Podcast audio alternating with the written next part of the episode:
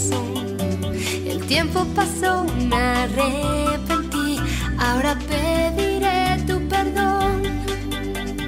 Mi indecisión causó el gran error, me dominó el Don't play Witchy Woman when they do a farewell tour. What's up with that?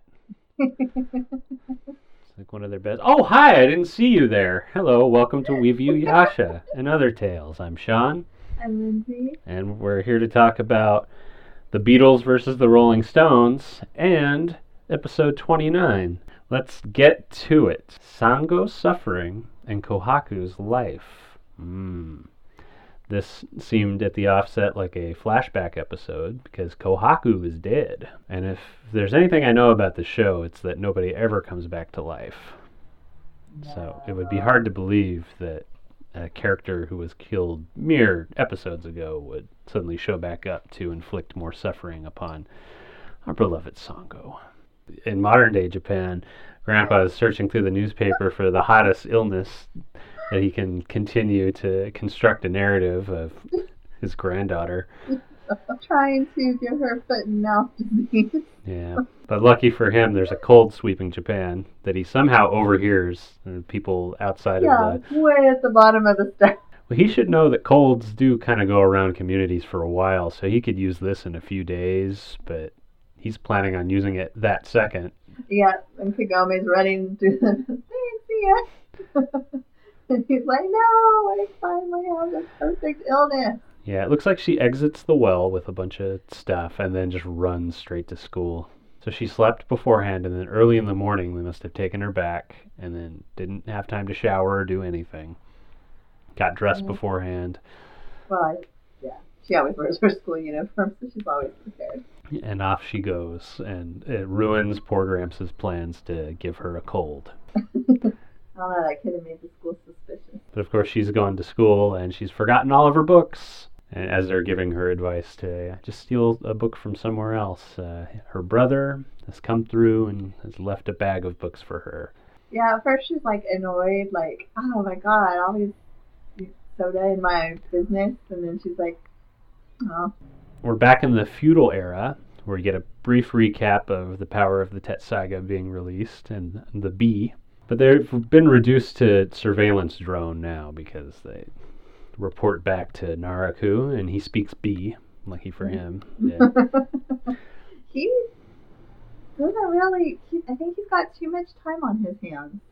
It seems like he does nothing in this dead village that he rules over. Yeah, he just kind of sits sits up against the wall, just hanging out. In terms of hiding out, the, the village that he lives in has to be normal, and but not too normal. It has to have the same amount of problems. Because if it were a paradise, that would be suspicious. what did he do when he was o- Onigumo? Because he was a thief. Yeah, So the thief had to spend his money on something. I don't know. I can't remember him past being in the cave. And then he got charity from the kindly priestess. As the bee gives him information, uh, he turns to the side and goes, Are you ready? And we, we know who it is just from that silhouette. Naraku's specialty is putting jewel shards into things. so that's how he's resurrected, or Naraku's resurrected uh, Kohaku by putting a jewel shard in his back. So I have some names for resurrected uh, Kohaku. Are you right. ready for them? Version Kohaku.0, Kohaku 2, Resurreku and Zombaku. See, some of that sounded a little familiar. yeah. I like Kohak too, but it's really difficult to say. Yeah, that's my favorite, but yeah, it doesn't really roll off the tongue. So, uh, little sign of things to come that Kohak 2 is going to be a big old villain. Meanwhile, Inuyasha is trying to unleash the power of the Tetsaiga. He should learn that it doesn't just come easily, because, like last time, the transformation itself didn't come whenever he wanted it to. Well, it's just Shippo. Shippo's I in a to him tree, either. saying, Maybe it was luck! And does what we'd all do we point the sword at him and try it. yeah, you tried to kill me. And he goes, huh, I guess you're right. At a campfire, a little later, presumably Shippo has forgiven Inuyasha from trying to murder him.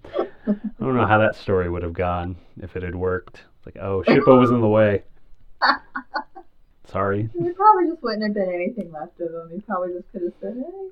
All his toys are still here. he doesn't play with those anymore. He's growing up. Our little Shippo's grown up. Aren't there some hot springs you ladies want to get to? But at the campfire, Miroku and Inuyasha speak about Naraku. And Miroku reveals that he can't use the wind tunnel for a while. Yeah, they're speaking of uh, their resolve to go after Naraku. And uh, Inuyasha's overconfidence is also filling Miroku with the similar fighting spirit of, yeah, yeah, we are going to get him, aren't we? yeah. So yeah, um, Miroku mentioned like, you know, hey, Raku's really keeping tabs on us and watching us, and Inuyasha's just like, sounds gonna make him easier to find. Good. Mhm. sure he won't think of something that will destabilize our group and uh, break us all apart. It's not that diabolical, right? But as they discuss important matters, the ladies discuss even more important matters of are they distracted? Good. There's a hot springs right over here. Let's go. I'm sure you love this scene. Isn't this the best show in the world? so they go to bathe in the hot springs, and Sango puts a towel over herself and gets down under the water. Uh, that's not how you use a towel. I know she does it uh, to shield us from. Um, uh, Sango's a little less trusting.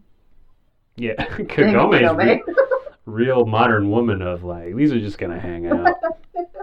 Before they get in, they uh, they do uh, talk about uh, Miroku's gonna look if he knows, but what about Inuyasha? And it's like, "Pff, please. It's like, oh, Like, oh, trust me, he, he's not even interested. yeah, protest a little too much, and Sango's got her number. oh, I know. She's like, do you want? We're slowly walking right back into will they, won't they? But we get some good character development here while we're in the hot springs. This is a precursor to Game of Thrones and uh, getting us to pay attention to the scar on Sango's sexy ass naked back. Hey, how'd you get that? Oh, my brother gave it to me, and Yeah, I kind of. At first, I was like, um, doesn't Kagome know? And then I started thinking, no, she she didn't meet Sango till after all that had happened. Well, she called out of her own grave. yeah, they must not have gotten. That was so badass. They must not have gotten all of the details from her, and probably followed Miroku's advice of like, just leave her alone, don't ask her any specific questions. So this is the. I like that the girls have a bonding point too, because uh, Kagome's just paying, been hanging around with a bunch of boys this whole time, and is like, oh, she's allied herself with Sango a little bit, and they're gonna watch each other's backs. They have uh, a family connection. That's where the payoff of Kagome's little brother and the parallel between there Mhm. should appreciate the family she has because uh, Sango's missing hers sorely. And uh, they're about to get into some real heavy territory uh, until uh, they hear something in the bushes and Sango throws a rock and hits a poor perverted monkey. Wonder if it was a plate spinning monkey. Nobunaga's plate spinning monkey makes another appearance in our podcast episode. That guy's going to come back, and I'm going to be so happy when he does. He's going to have gotten his life together. He'll have a mustache and a scar because he's seen some shit. Yeah, they were talking about Kagome's priestess status when the monkey interrupted them. And I never really faulted Kagome for breaking the jewel apart because it was a last ditch effort to keep it out of the hands of a demon, but she apparently is kind of like, oops, I'm really sorry about that. And I don't think I think it was this was cut real weird because Sango's asking her about it, and they're both in the water, and then all of a sudden it cuts to Sango, you know, in a towel sitting on a rock away from Kagome, like you broke the jewel, Yes. and it's it looks like like one of those shots where all of a sudden you like draw back, like oh, Yeah, and I don't think it was meant to be. that seems like something more if it were set up like we've been blaming, blaming Kagome this whole time and we're on Sango's side. It's like, ah, she finally mentioned it. It's like, you broke the jewel, but it is just a quick time jump so we don't have to hear Kagome tell the whole story again.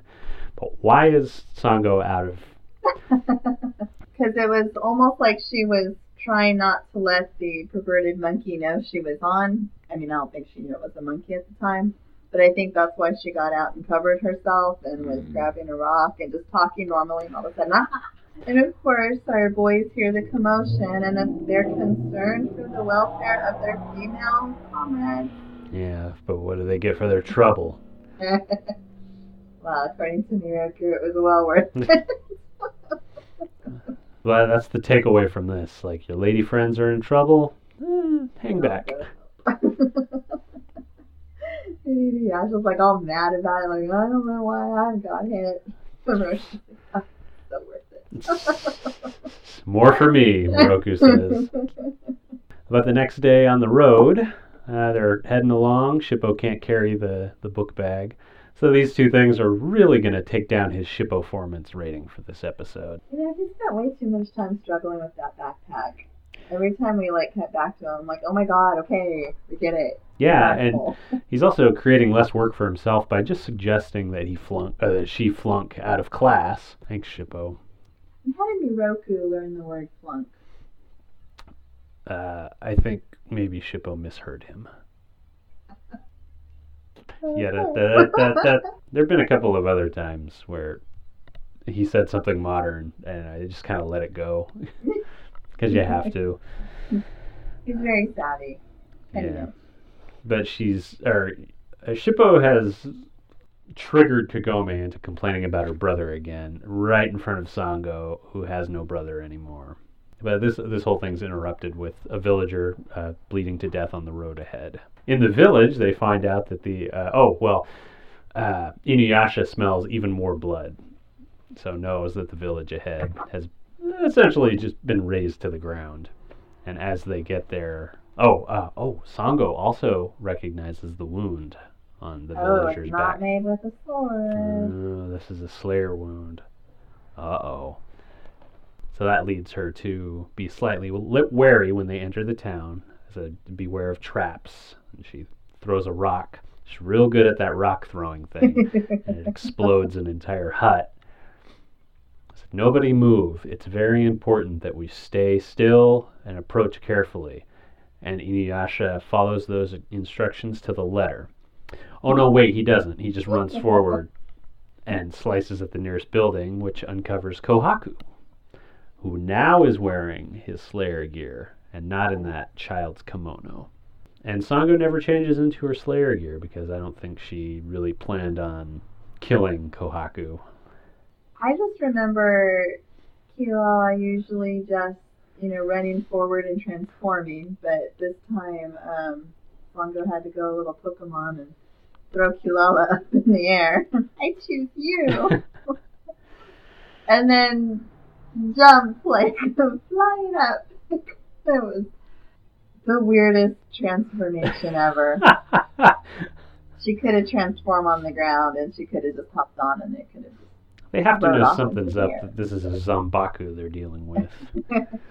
Any of these are going to hit. I just know it. We're going to get used to them. They're going to work. Yeah, she throws Eevee into the air. Oh, uh, Kirara into the air, and they ride. Because Inuyasha makes Kohaku retreat by facing off with him. and Kohaku takes a step forward and then runs in the other direction. And then I think Inuyasha tries to get chase and steps on He steps on a mine and Mine gets blown back. again. Good thing he's got that cloak of the fire rat. Yeah, exactly. That just uh, is a shield, essentially. Speaking of shields, uh, Sango is led through another barrier that is a convenient plot device to keep our characters separated from one another. While never enter a barrier, I've learned that. And no one else can pass through the barrier, so it's just Sango facing off with her dead brother. But she asks him to, when she catches, he's just hanging out in the middle of the barrier, waiting for her. Yep. Take off your And she does mask. say, yeah, take off your mask. And he complies in a way that makes him look sad. Like, I'm sorry that I have to do this kind of thing. But I would wager that this is Naraku controlling everything. That uh, Kohaku can't have any personality, right? Although, no, he he implies later that he can bring him back to life, full stop. Although Naraku is known for lying. Yeah. He's he's brought Kohaku back to life with a jewel shard Yeah. that he's using. And he needs to complete the jewel. I mean, I think Kohaku is on a running clock. Oh. Interesting. How are you going to complete the jewel when there's still a piece missing? And I, the whole question of the soul is the soul piper just hanging around like, uh, is there a job I have to do here? Although Kohaku's probably too old for the soul piper. So, however, teenagers get taken into the afterlife is in question here. I would. This is just. This has to just be his body, and he has even less of a personality than uh, Resurrectio has. Kohaku um, also doesn't remember anything. And does show up and tell Sango, like, yeah, I brought him back to life and I erased all his memories. I need you to steal the Tetsaiga because that shit's gotten powerful and it's uh, screwing up all plans that I have. Yeah, because his little bee told him. Everything about Kohaku says to me that this is not her brother, and uh, this weirdo in a baboon costume is selling her all kinds of stuff, and he's known to be an evil motherfucker and a liar. But uh he appears to have caught her in a weak moment because after he disappears, she goes back, mentions Naraku, doesn't mention the deal, and all she says is, "Let's perform some rites at the village." So after some awkward uh, Inuyasha saying like, "I'm gonna kill your brother," that's cool, right? Got anything to say about that? Yeah. See, Inuyasha gets it immediately. He knows we need all the pieces to complete the jewel. So there was that moment, and then there's Shippo's uh, working with Kilala, dismantling all the bombs. I know your argument's gonna be that Kilala's doing it, and they don't even dismantle them. He's like, "Oh, we found them all. I'll have Sango." I have a feeling these bombs are gonna be used later, but we'll see. Uh, No, Shippo is just holding the damn basket, talking Kilala's ear off, and Kilala has had enough. And Shippo does not even notice that she has no he closes his eyes to talk about his plan to get praise from his adult uh, counterparts, but then they uh, he opens them and Kilala's gone.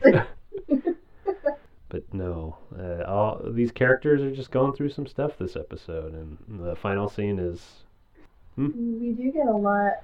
I can't remember when it happens. We get a flashback of Kohaku, um, and he cuts his hand, and it's all bandaged. Yes, feeding the bird, and Kilala loves him, and I think that was just to show that he was a very gentle spirit in tune with animals.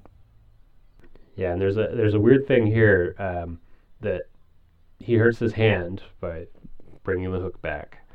And then his father goes, "You're so stupid." What does he say? You're weak. so weak, Kohaku. And then in the next conversation with Sango, she says, "Oh, father says you're doing great. Do you think she's lying?" I don't. I don't know if that was just like tough love in front of Kohaku, you know, to toughen him up, but secretly he was like, okay, yeah, he is doing well. Or if that was just Sango trying to make Kohaku feel better. I kind of feel like that's what it was. I think it was a lie because then Kohaku says it's the first time Dad's ever praised me. It's like, yeah, it, he still hasn't. The one time he's going to praise you is in front of the Emperor five seconds before you murder your entire family. And that was a lie too. Yeah, sure was. Kohaku's just not, he's just not cut out for this. And Sango says that too. Yeah, that flashback happens after a scene where Miroku and Inuyasha talk about Inuyasha lacking any diplomacy and Inuyasha thinking to himself that he does feel bad, but he can't let his guard down. That if he does, he'll hesitate in killing her little brother. He knows what needs to be done. And our final scene is Sango uh, sleeping and then waking up while everyone else is asleep and saying, There's the Tetsaiga. I'm going to take that shit. This was a hard one to not watch the second episode, too. And the English dub that I only listened to um, didn't give me an, any information on if she steals the sword or not. But I saw the episode title. Isn't it like that's like a stolen? Tetsaiga is stolen. I wonder who did it. Let's not jump to conclusions. It could have been Yeah. Could have been Nobunaga. Uh, You always just jump right in. Do we have anything else? Oh, I just I wanted to ask, um, did the animation feel weird to you? It looked different. It did. It Yeah. looked. I think I mentioned it during Lake of the Evil Water God, or maybe the one after it. That it seems like this is a new production company, or at least more people. Because when Kagome is searching for her books, she looks a little different. Like she's making a scared face that I've never seen her make before. And Inuyasha Right. and Miroku look different when they're standing in the village. I think. It doesn't. I don't feel like there's as much like detail in like the eyes. hmm They look a little just kind of plainer. The faces seem a little longer. Yeah. I don't know.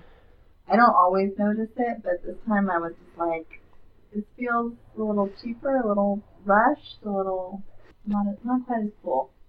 It's so weird that that happens that you start off in a show and things seem higher budgeted and then it gets popular so you have more money to throw around but then they start slashing the budget. Because they did that with Batman as well the animated series where it's like okay you can't draw everything on black paper anymore.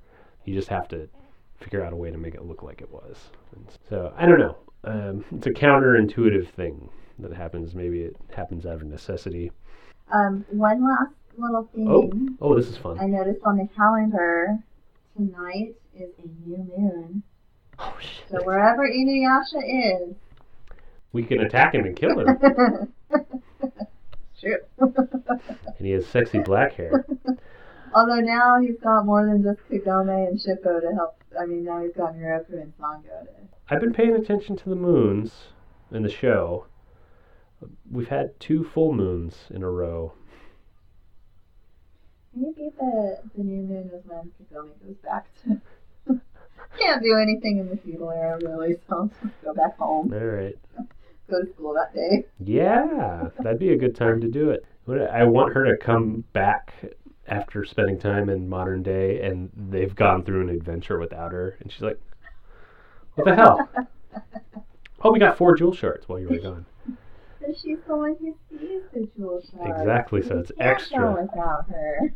Well, They could they, like kill a demon and then just leave it, not even know that it's got a shard, and so No, I would write an episode where Shippo finds shards, and Kagome would be super pissed. she's never mad at Shippo.